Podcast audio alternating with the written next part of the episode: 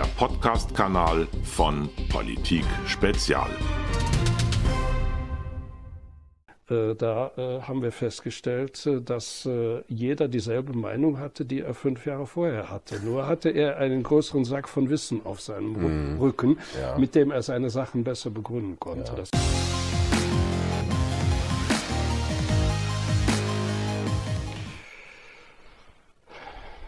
Also, ich bin zur Psychologie gekommen eigentlich auf dem Wege der Selbsterfahrung durch eine Lebenskrise.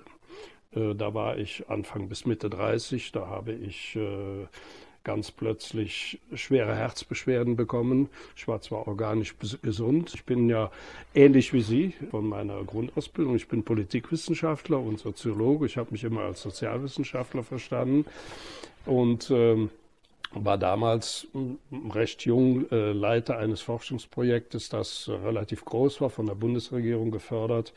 Und ich würde heute sagen, es war eine Nummer zu groß für mich. Aber ich habe mich da reinbegeben und in diesem Forschungsprojekt, wir haben 5 Jahre lang versucht, den sogenannten herrschaftsfreien Diskurs von Jürgen Habermas. Nicht nur als theoretisches Leitmodell hatte ich das, sondern das ist bei mir immer so gewesen, Theorien mussten in der Praxis funktionieren. Mhm. Und ich habe versucht mit meinen Kollegen, wir waren fünf wissenschaftliche Mitarbeiter und 5, 6 studentische, also Mitarbeiter, ungefähr 10 Leute immer. Ich habe versucht, dort diesen herrschaftsfreien Diskurs zu praktizieren.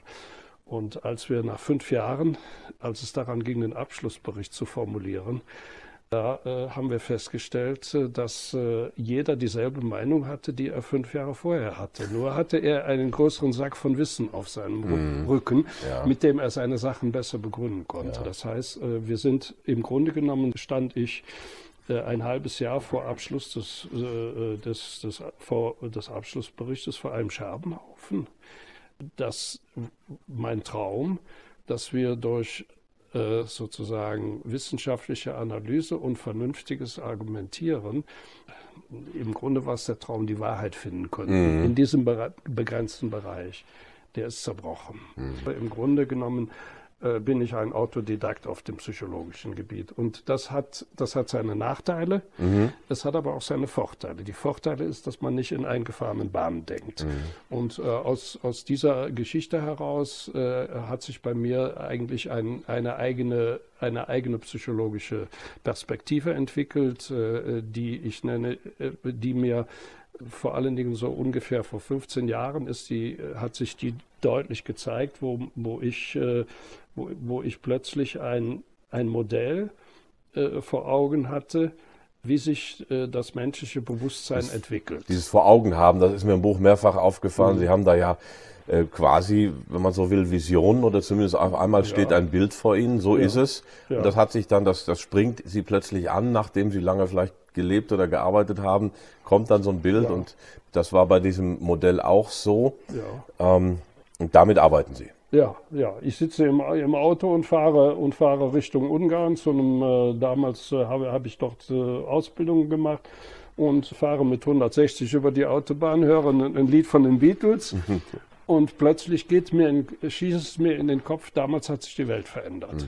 Und dann habe ich dann mehrere Wochen lang bin ich jede Nacht um 3 Uhr aufgewacht, habe dieses Modell gesehen, was ich dann als Stufenmodell des menschlichen Bewusstseins auch in diesem Buch nochmal in einem anderen Buch schon mal, Das Leben hat keinen Rückwärtsgang, 2008 ausformuliert habe. Und daraus hat sich dann im Grunde meine Arbeit entwickelt, die heißt heute Lebensintegrationsprozess. Im Grunde geht es darum, dass die Menschen, die zu mir kommen, ein Gefühl dafür kriegen, wer sie eigentlich sind, und dass sie den Mut haben, dieses, was sie sind, auch zu leben. Das hat sehr viel, also wenn ich in der Geschichte der Psychologie schaue, dann hat es sehr viel mit dem Individuationsprozess von C.G. Jung zu tun. Aber ich habe es nicht aus der jungschen Perspektive heraus entwickelt. Das habe ich erst nachhinein gesehen, dass es da ganz viele Überschneidungen gibt. Ja, das ist ja oft so, wenn eine Idee richtig ist und in der Luft liegt, dass sich verschiedene Menschen von verschiedenen Seiten dieser Idee nähern. Es ist spannend, weil ich ja auch in gewisser Weise Autodidakt bin. Ich habe zwar Ökonomie und BWL studiert, aber mein Handwerk des Fondsmanagements, der Finanzanalyse, das kam später. Also ich habe keine Bankenlaufbahn gemacht. Also da hat man natürlich einen anderen Blick auf die Dinge. Sie haben also diesen Lebensintegrationsprozess entwickelt, wo wir später nochmal genau drauf eingehen werden. Und jetzt nochmal wirklich konkret, wie arbeiten Sie? Wie geht das in den Kursen vor sich? Was passiert da? Wo machen Sie Kurse? Ganz, ganz konkret.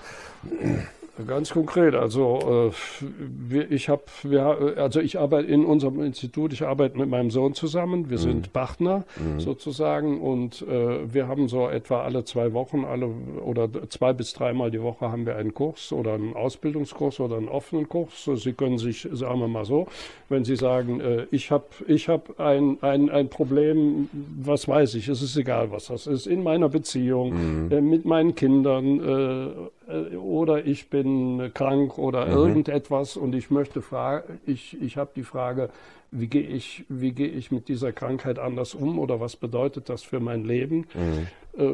Das sind so einige der Themen, mit denen die Leute zu uns kommen. Wir bieten das im Internet an, und dann haben wir alle 2 Wochen, habe ich mindestens alle 2 Wochen einen Kurs. Das muss man erstmal füllen. Ich meine, ich denke, als Unternehmer, da muss man schon ganz schön bekannt sein sonst klappt das nicht. Also nee, vor allen Dingen, wir haben noch immer, ich arbeite nicht mit einer festen, wir haben einen festen Stamm der Leute, die bei uns ausgebildet werden, aber ansonsten meldet sich jemand heute aus Hamburg, morgen aus Bremen, dann aus Berlin oder so. Und wir haben dann immer ungefähr 20 Leute in dem Kurs, 20, 25 Leute. Die Kurse dauern 3 Tage, Freitag, Samstag, Sonntag. Finden in Deutschland, der Malte, mein Sohn, der wohnt in Berlin, der macht sie in Berlin, ich mache sie in Nettersheim, wir machen dann auch, wie gesagt, in der Schweiz, in Wien oder so. Nettersheim, das ist hier direkt um die Ecke, da gibt es ein schönes Naturschutzzentrum, da habe ich gehört, das machen Sie auch Kurse zum Teil. Da habe ich gearbeitet, bis die Flut kam und das Naturschutzzentrum erstmal mit der Natur richtig in Berührung gekommen ist. Ist ja an der Oft, das ist ja also wirklich eine der Flüsschen, die von der Flutkatastrophe massiv betroffen waren. Ja. Ich bin auch lang gefahren, Bäume umgeknickt, ganze Täler verwüstet, ein Campingplatz an der Ahr ist weg, da waren vorher über 100 stationäre Wohnwagen, da ist nichts mehr, da ist nur noch Wiese, also das ist schon erstaunlich. Also in Nettersheim, da stand das Wasser, ich meine, das ist ja, die Oft entspringt ja hier vorne, ja, und da stand das Wasser 3 Meter hoch, ja, und das Flussbett, normalerweise ist das 50 Zentimeter, das Flussbett war, also die Dimension war in etwa so, als wenn wir hier, wo wir hier sitzen, der Fluss ist so hoch und dann steigt er 5 Meter höher. Ja, da war alles kaputt. Also im Moment haben wir Notunterkünfte, aber wir arbeiten üblicherweise im Naturzentrum in Nettersheim. Und und die Leute kommen halt dazu und zunächst mache ich einen Einführungsvortrag, erzähle etwas über dieses Modell der Lebensstufen. Das habe ich auch erst hinterher festgestellt, sehr stark, dass eigentlich man könnte sagen, eine Übersetzung von dem berühmten Gedicht von Hermann Hesse Stufen ist. Ja. Und ich kann es mal kurz skizzieren. Die erste Lebensstufe ist die Zeit im Mutterleib, die zweite Lebensstufe ist die Kindheit, die dritte ist die Jugend, die vierte das Erwachsensein, die fünfte ist ein bisschen...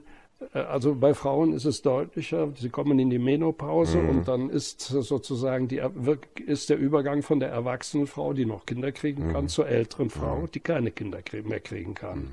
Dann kommt die 6. Lebensstufe, wo wir uns nicht mehr in der Regel selbst versorgen, sondern von anderen versorgt werden. Heute ist das modern die Rente. Und dann kommt der 7. Punkt, das ist der Tod.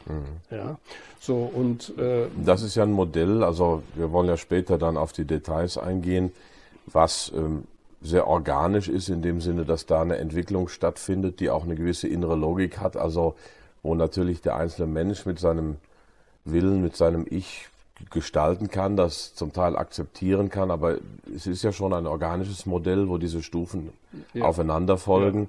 Ja. Also eine vielleicht nicht ganz zeitgemäße Auffassung, der moderne Mensch meint ja, er könnte alles zu jeder Zeit und überall, und das ist ja doch ein anderes Modell. Ja, da kommen wir wahrscheinlich dann gleich drauf zu sprechen, auf den modernen Menschen. Ja, das ist einer, der sich mit einer bestimmten Stufe dieses Modells identifiziert. Und das ist die Stufe der Jugend. Die Stufe der Jugend. Aber jetzt Jugend heißt, ich kann alles. Ja. Jetzt fangen wir irgendwann oder fangen wir mit der Kindheit an. Warten Sie mal, eine Bemerkung möchte ich noch machen. Das, was ich jetzt gesagt habe, das ist sozusagen, wie ich das dargestellt habe, das ist sozusagen, Sie haben gesagt, organisch, das ist auch unsere physische Entwicklung. Mhm. Und was mir damals aufgefallen ist, als ich dieses Modell entwickelt habe, ist was anderes, ist, dass dieser physischen Entwicklung auch eine geistige Entwicklung entspricht, und dass es genauso, wie es diese Lebensstufen gibt, es auch in der Entwicklung unseres Geistes solche Stufen gibt und die diesem entsprechen. Mhm. Und zwar sowohl in der Entwicklung unseres persönlichen Geistes als auch in der Entwicklung des kollektiven Geistes. Und das ist in diesem Buch, diese verschiedenen Ebenen, die versuche ich in diesem Buch darzustellen. Ja, ich habe es gelesen und wirklich sehr bereichernd und kann es nur empfehlen. Sie haben ja schon darüber gesprochen, dass Sie diese Lebenskrise hatten an der Universität. Sie waren Politikwissenschaftler, auch bei einem sehr bekannten, mir zumindest bekannten Doktorvater aus der Zeit, der Sie nicht unbedingt so mochte, wie Sie gesagt haben. Wieso war das so? Und wie ist es dann weitergegangen, als Sie da gemerkt haben, der herrschaftsfreie Diskurs funktioniert nicht? Also zu meinem Doktor, Karl Dietrich Bracher. Nein, das hatte, ich weiß nicht, ob das was Persönliches war. Es ist so, das habe ich erst in den letzten 10 Jahren, ist mir das erst klar geworden. Ich war in den wichtigen Dingen in meinem Leben immer ein Autodidakt. Mhm. Und ich habe nicht von Lehrern gelernt.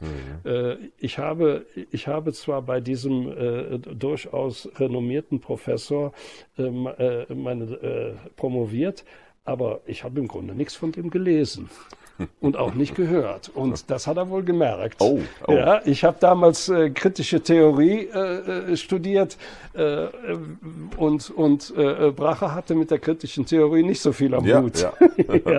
Ja, das natürlich. Das geht aufs Ego. Und das hat er mir irgendwo, da hat er mir irgendwann die kalte Schulter gezeigt. Mhm. Aber abgesehen davon, das war für mich auch durchaus in Ordnung. Das war im Nachhinein stellen sich die Dinge ja immer ein bisschen anders dar, als man sie unmittelbar erlebt. Ja? Was einem im ersten Moment als eine Niederlage erscheint, ist vielleicht nachher eine wichtige Erfahrung, die einen in eine andere Richtung im Leben bringt. Ja? Und der eigentliche Punkt war, als dieses Forschungsprojekt, als ich gemerkt habe, das hat nicht funktioniert mit dem Herrschaftsfreien, das hat einfach nicht funktioniert, sondern da ist mir klar geworden, über die Vernunft, ich war ein Vernunftgläubiger. Ich habe an die Vernunft geglaubt und ich habe damals festgestellt, mit der Vernunft kommt man nicht zu etwas gemeinsam. Dann haben Sie aber eine zweite Enttäuschung gehabt später, wo wir über das Glas Wein sprachen, jetzt in der Pandemie. Das ist ja nochmal passiert dann, diese Enttäuschung. Das ist jetzt in der Pandemie, ist das ja unglaublich deutlich. Ja? Es ist ja jetzt unglaublich deutlich, dass man jemandem mit Vernunftargumenten niemanden mehr erreichen kann. Ja?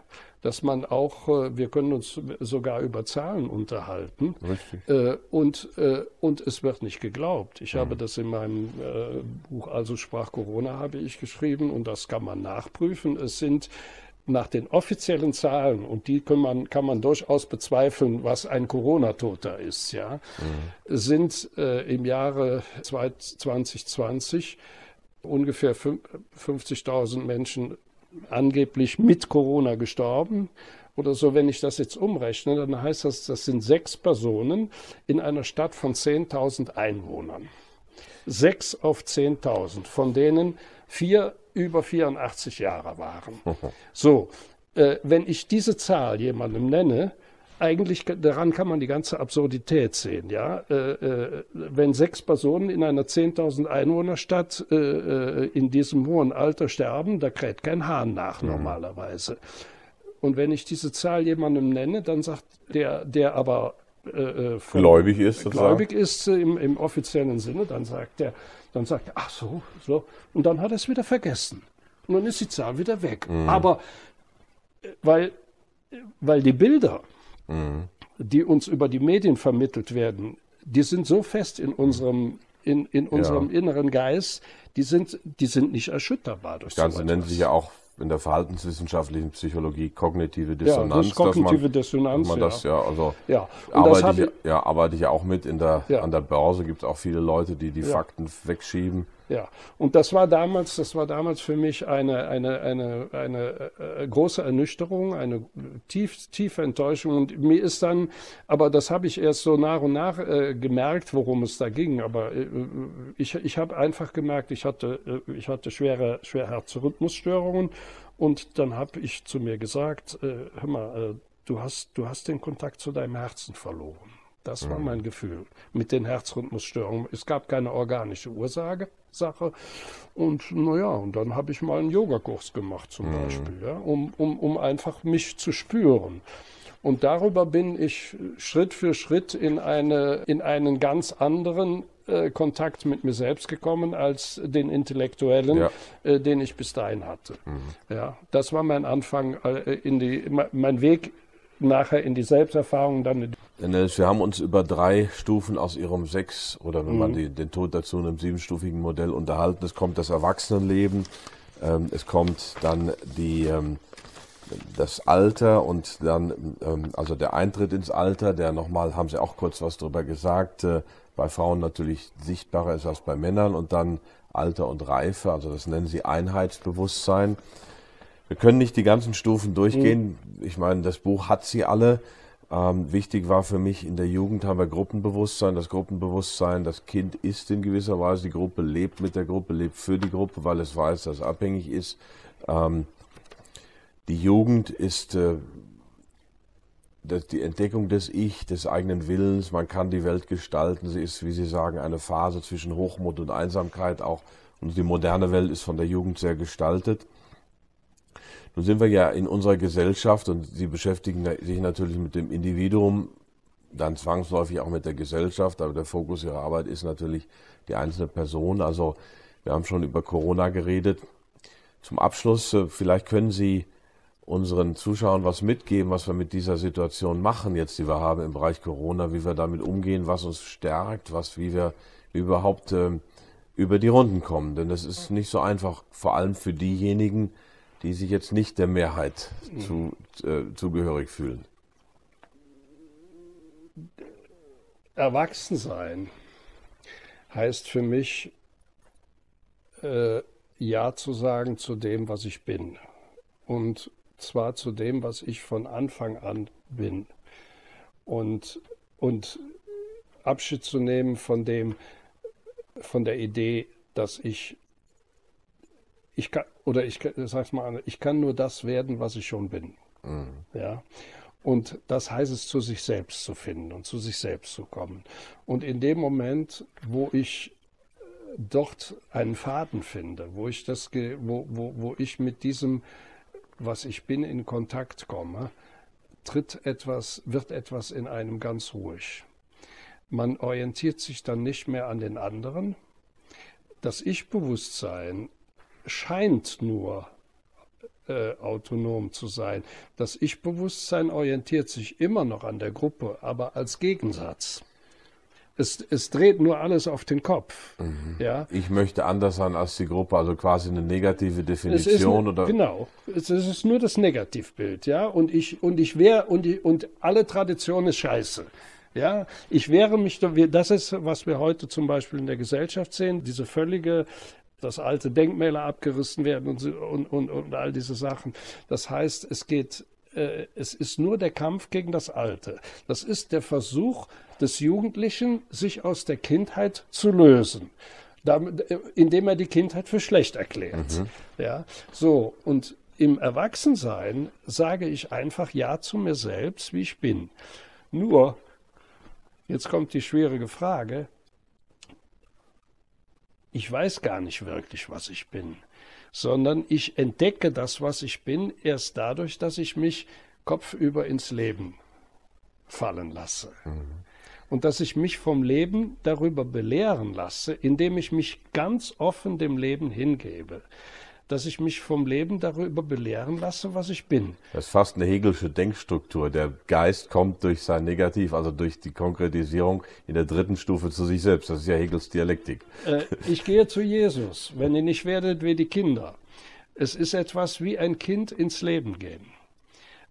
Nicht mit dem kindlichen Bewusstsein, aber mit der Offenheit eines Kindes. Oder auch bei Nietzsche hat das auch in Zarathustra beschrieben. Und das soll man als Erwachsener machen oder im Alter dann noch? Das ist Erwachsensein. Also wie ein Kind ins Leben gehen, aber... Das ist Erwachsensein. Mhm. Sich ganz auf das Leben einlassen. So wie es passiert. Und dabei entdecke ich, wer ich wirklich bin. Und zwar, das steht nicht fest, das ist immer wieder neu und das sind immer wieder neue Schichten. Ja? Und dann lasse ich mich auf mich und daraus ergibt sich eine gewisse innere Ruhe und Sicherheit, in der ich es viel besser aushalten kann am Anfang, sage ich mal, oder am Ende wird es mir eigentlich egal, was die anderen von mir denken. Mhm. Und selbst wenn ich in der Öffentlichkeit stehe, halte ich es besser aus, wenn ich sozusagen nicht zum Mainstream gehöre oder wenn ich gemobbt werde oder irgendwas, ja.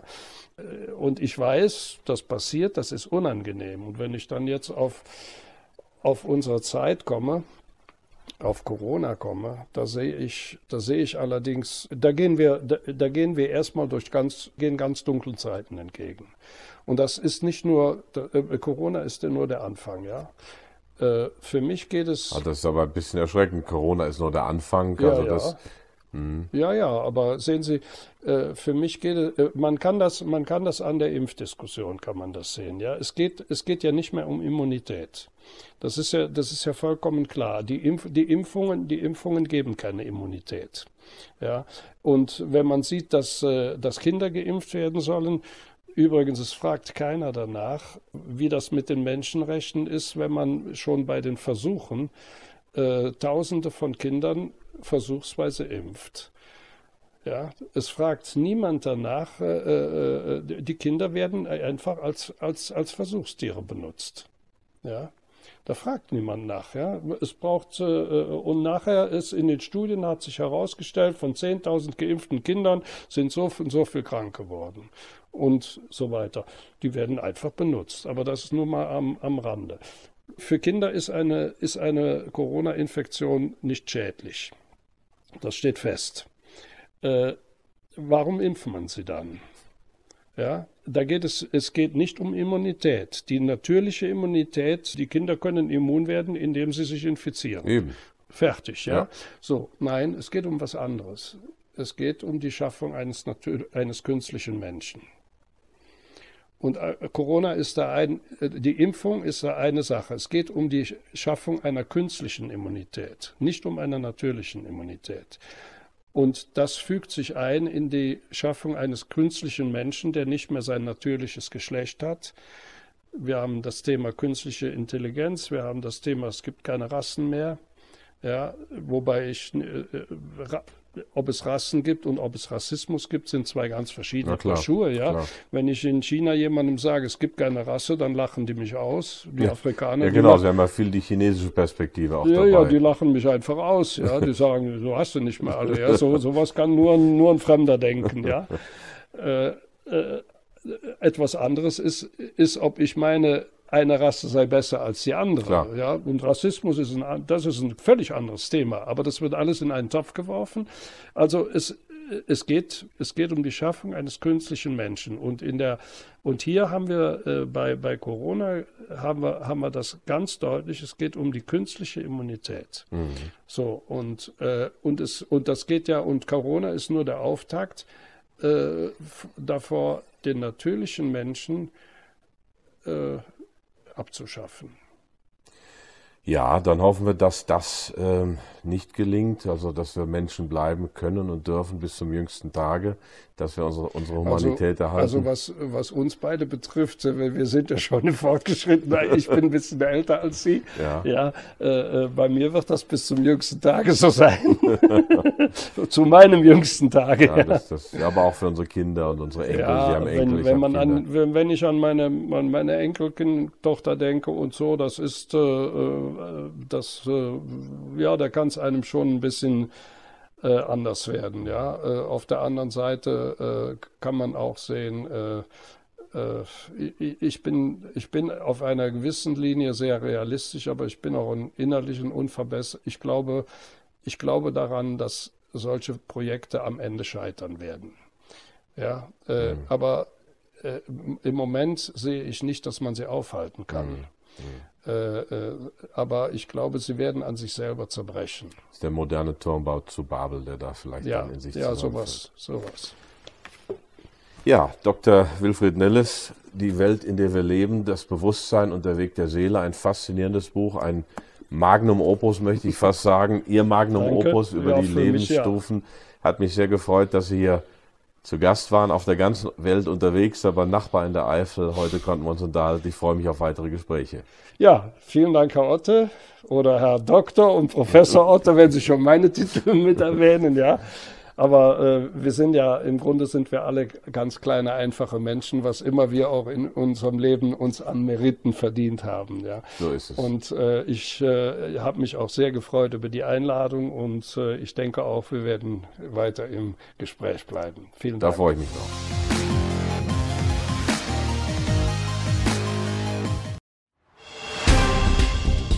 Ein Podcast von Politik Spezial.